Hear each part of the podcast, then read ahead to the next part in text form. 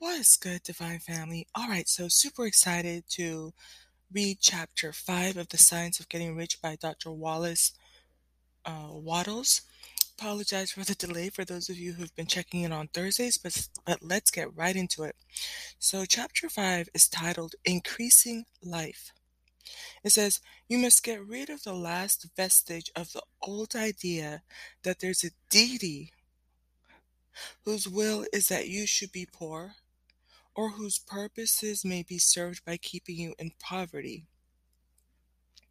The intelligent substance which is all, and in all, and which lives in all and lives in you, is consciously living substance. Being a consciously living substance, it must have the nature and inherent desire of every living intelligence for increase of life. Every living thing must continually seek for the enlargement of its life. Ooh.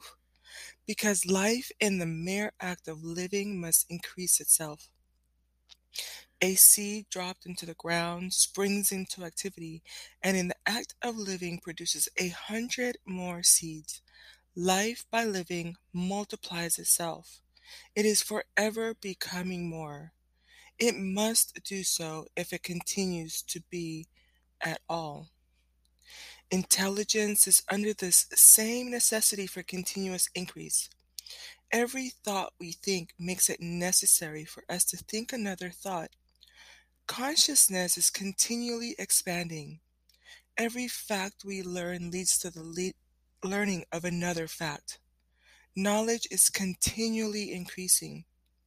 Every talent we cultivate brings to the mind the desire to cultivate another talent.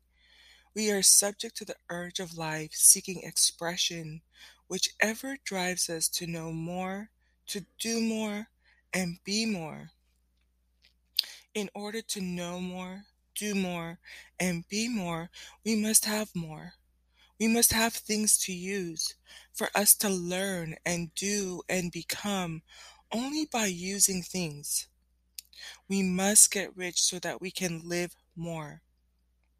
The desire for riches is simply the capacity for larger life seeking fulfillment. Every desire is the effort of an unexpressed possibility to come into action. It is power seeking to manifest which causes desire. Mm. That which makes you want more money is the same as that which makes the plant grow. It is life seeking fuller expression. the one living substance must be subject to its inherent law of all life. It is permeated with the desire to live more. That is why, under the necessary, that is why it is under the necessity of creating things. The one substance desires to live more in you, hence, it wants you to have all the things you can use. It is the desire of God you should be rich. He wants you to get rich because He can express Himself better through you if you have plenty of things to use in giving Him expression. He can live more in you if you have unlimited command of the means of life. The universe desires you to have everything you want to have. Nature is friendly to your plans. Everything is naturally for you. Make up your mind that this is true. It is essential, however, that your purpose should harmonize with the purpose that is in all. You must want real life, not mere pleasure of sensual gratification. Life is a performance of function, and the individual really lives only when he performs every function physical, mental, and spiritual of which he is capable without the excess in any. You do not want to get rich in order to live swinishly for the gratification of animal desires. That is not life.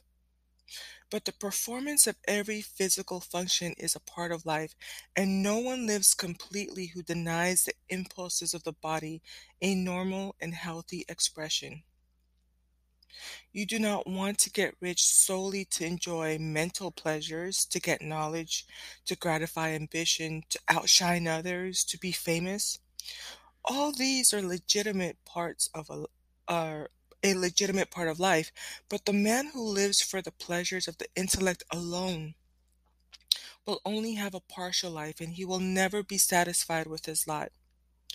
You do not want to get rich solely for the good of others, to lose yourself for the salvation of mankind, to experience the joys of philanthropy and sacrifice.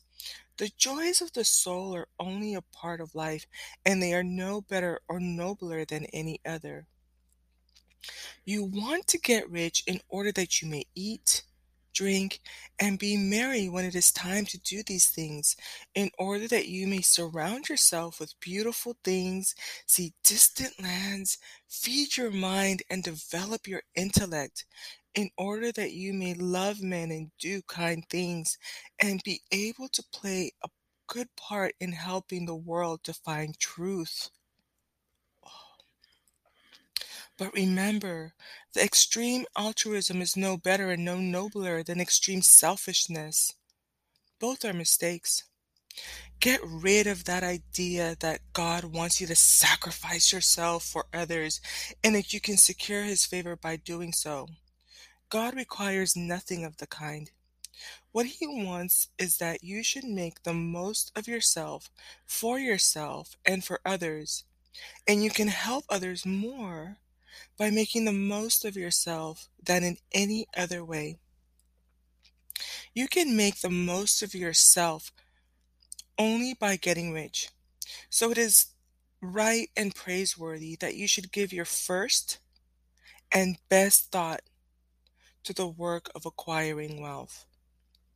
Remember, however, that the desire of substance is for all, and its movements must be for more life to all. It cannot be made to work for less uh, life to any, because it is equally in all seeking riches and life. Intelligent substance will make things for you, but it will not take away it will not take things away from someone uh, else who give them to you. you must get rid of the thought, here we go. Here we go. And you want to look for this in yourself and other people. Let's go. You must get rid of the thought of competition. You are to create, not compete for what is already created. You do not have to take anything away from anyone. You do not have to drive sharp bargains. You do not have to cheat or to take advantage. You do not need to let any man work for less than he earns. Come on now. You do not have to covet the property of others or to look at it with wishful eyes. No man has anything of which you cannot have the like, and that without taking what he has away from him. You are to become a creator, not a competitor. You're going to get what you want, but in such a way that when you get it, every other man will have more than he has now.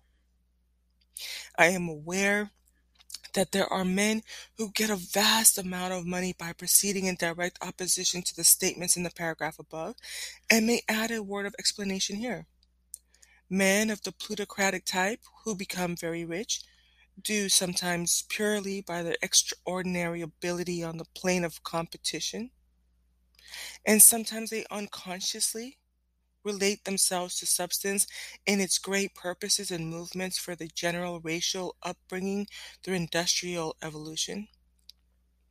Rockefeller, Carnegie, Morgan, et all have been in the unconscious agents of the Supreme in the necessary work of systematizing and organizing productive industry. And in their end, their work will contribute immensely toward increased life for all. Their day is nearly over. They have organized production and will soon be succeeded. Here we go. Will soon be succeeded by the agents of the multitude who will organize the machinery of distribution. the mil- multimillionaires are like the monster reptiles of the prehistoric eras. They play a necessary part in the evolutionary process, but the same power which produced them will dispose of them. Hmm? And it is well to bear in mind that they have never been really rich. A record of the private lives of most of this class will show that they have really been in the most abject and wretched of the poor. Riches secured in the competitive plane are never satisfactory and permanent. They are yours today and another's tomorrow. Remember, if you are to become rich in a scientific and certain way, you must rise entirely out of the competitive thought. You must never think for a moment that the supply is unlimited. I'm going to read that again. You must never think for a moment that the supply is limited. In case I messed up on that last sentence, too. Just as soon as you begin to think that all the money is being quote unquote cornered and controlled by bankers and others, and that you must exert yourself to get laws passed to stop this process and so on. In that moment, you drop into the competitive mind, and your power to cause creation is gone from the time being. And what is worse, you will probably arrest the creative moments you have already instituted. Know that there are countless millions of dollars worth of gold in the mountains of the earth, not yet brought to light, and know that if there were not, more would be created from thinking substance to supply your needs. Know that the money you need will come, even if it is even if it is necessary for a thousand men to be led to the discovery of new gold mines tomorrow. Never look at the visible supply. Look always at the limitless riches of formless substance and know that they are coming to you as fast as you can receive and use them. Nobody, by cornering the visible supply, can prevent you from getting what is yours. So never allow yourself to think for an instant that all the best building spots will be taken before you get ready to build your house, unless you hurry. Never worry about the trust and combines and getting anxious for fear that will soon come to own the whole earth. Never get afraid that you will lose what you want because some other person, quote unquote, beats you to it. That cannot possibly happen. You are not seeking anything that is possessed by anybody else. You are causing what you want to be created from formless substance, and the supply is without limits. Stick to the formulated to this formulated statement. There is a thinking stuff from which all things are made, and which in its original state permeates penetrates and fills the interspaces of the universe. A thought in this substance produces the thing that is imagined by the thought. Man can form things in his thought, and by impressing his thought upon formless substance, can cause the thing he created, uh, can cause the thing he thinks about to be created. Y'all, wasn't that absolutely beautiful? Didn't this cause or create a 360 thinking, you know, a complete a completely different way of thinking? I absolutely just love this book. This book is 77 pages. but this one, you know, I, it's hard for me to say like I love the last chapter. I love chapter 1. I love this chapter but I'm going to try to remember to put in the episode description, you know, this is important for every Christian to understand. This to me is, even though the last chapter talked about the, the, the principles, the first principle of getting rich, this is such a hidden gem. When you talk about a, um, a hidden treasure, it's right there. the idea that we have to compete is an older, low vibrational way of doing things, right? It's almost animalistic, right? I love and I want you, if, if you get a chance to go back and revisit the first 13 minutes of the reading of this chapter, how it talks about creation, right? Because we're reminded that every thought can permeate and form things from formless substance, right? You have the ability to stay in a constantly creative process. I'm going to close out um, by saying this. You know, it's one of those things where I can see where competition allows you to fumble your bag because you can see it even in the content creation world. You're waiting for this content creator to say something to slip up, to, you know, highlight what they did. And, you know, you can be even copying. There are people who copy other content creators, right? You have one person who's good at this, and now everyone is following the trend, right? But as soon as that person who is probably at the forefront, who's in creative thought process, when they switch gears, you're finding yourself having to switch gears. And in the process of trying to catch up, you're fumbling your own bag. But when you're the person that's creating and innovating, you're always ahead of the game. You're always at the forefront, right? That's one of the things that I love about the Omega, you know, personality. Um, and also Gamma. Love, love, love. I've said this before. I'm attracted to people who are gamma thinkers, right? We've talked about the different um, brave brave waves or brave lengths of thinking. And the difference between alpha and gamma is that alpha is all muscle and brawn, right? It's very physical. It can take a toll on on um, your whole being, right? But the thing about gamma is you're working smarter, not harder. And we've talked about this over the past few months, especially leading up into the resignation, right? Mass exodus of resignations last year. I want you to think smarter, right? Look into the means of passive income. Look into how you can make everything around you, whatever industry or sector you're in, how to innovate, right, in smarter ways. how to make things move faster, more effectively, to reach more people, to expand. I love that paragraph that I was talking about expansion, right? Hold on one second.